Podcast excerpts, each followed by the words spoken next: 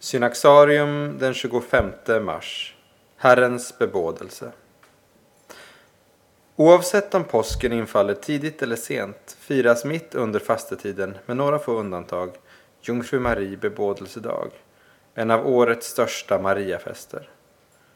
Med sin förankring i skriften uppmärksammas den i alla kyrkor.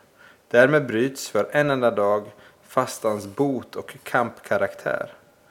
Den liturgiska färgen blir vit istället för violett eller grå och lovsången ljuder mäktig och klar. Idag avslöjas det mysterium som är av evighet. Gudasonen blir Människosonen, sjunger kyrkan i öst på denna festdag.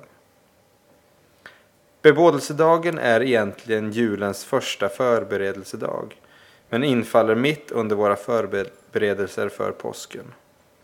Den historiska bakgrunden till att bebådelsen tidigt i kyrkan kom att firas den 25 mars är dess relation till julen.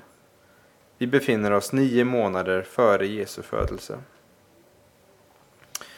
I evangeliet denna dag lyssnar vi till Lukas berättelse om hur ärkeängel Gabriel besöker Maria och låter henne veta att hon ska bära och föda Guds son. Som svar på Marias undran, hur skall detta ske? Förklarar ängeln att helig ande ska komma över henne. Maria svarar med den ödmjukhet och överlåtelse som utmärker hela hennes livshållning.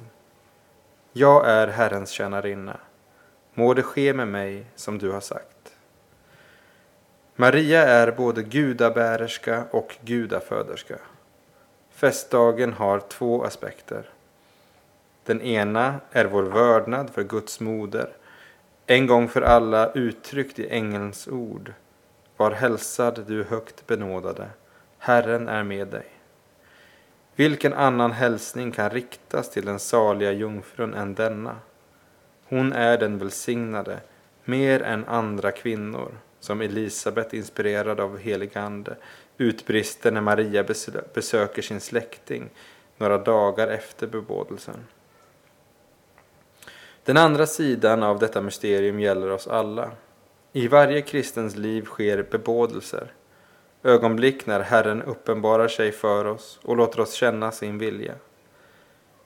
Även i oss tar Jesus sin boning genom den helige Ande.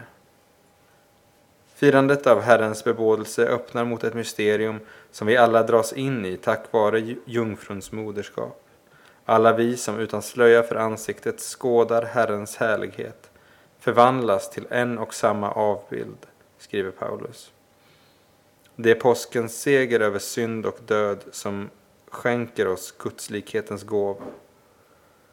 Därför bryter inte bebådelsens festdag med fastetidens in intention. Den infaller snarare som en trostärkande påminnelse om målet med vår, med vår vandring mot påsken.